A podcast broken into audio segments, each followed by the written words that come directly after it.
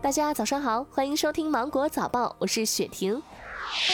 近日，网上出现了不少如京东将现六十年来最寒冷冬天、最严重降雪、二零零八年以来最冷一年的说法。气象专家指出，这些不过是精心剪辑的谣言。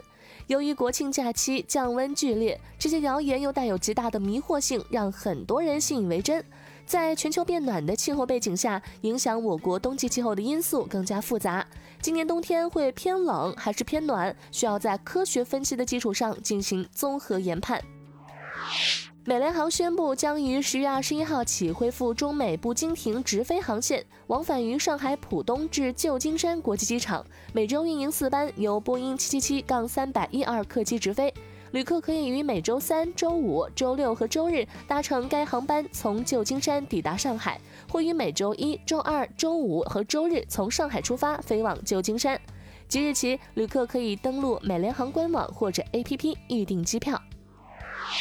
胡润研究院发布《二零二零胡润中国十强消费电子企业》。华为以一点一万亿价值成为中国最值钱消费电子企业，小米以四千三百四十亿价值排名第二，vivo 价值首次超过了 OPPO，以一千七百五十亿排名第三。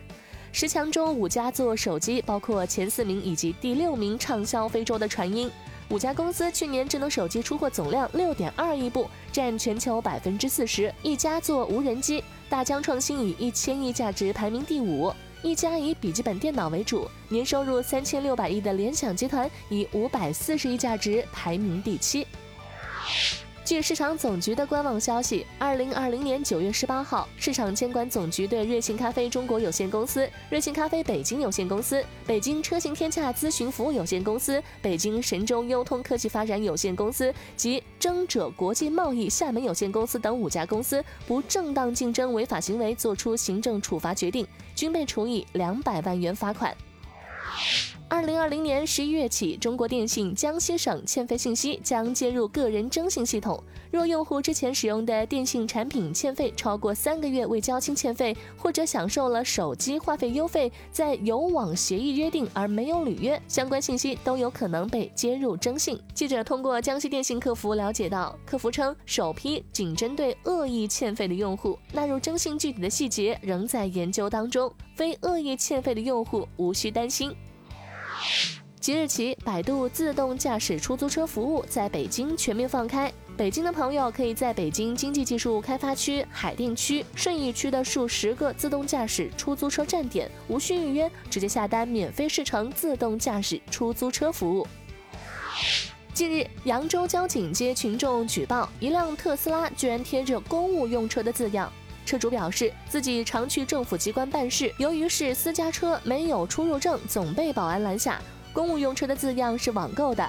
民警对杨某某批评教育后，责令其恢复原状。此外，民警还发现杨某某擅改车身颜色，依法对其罚款两百元。今年九月，十二岁的金产界在上海崇明以三小时零九分二十九秒的成绩，完成了中国最小年龄铁人三项奥运标准距离挑战赛。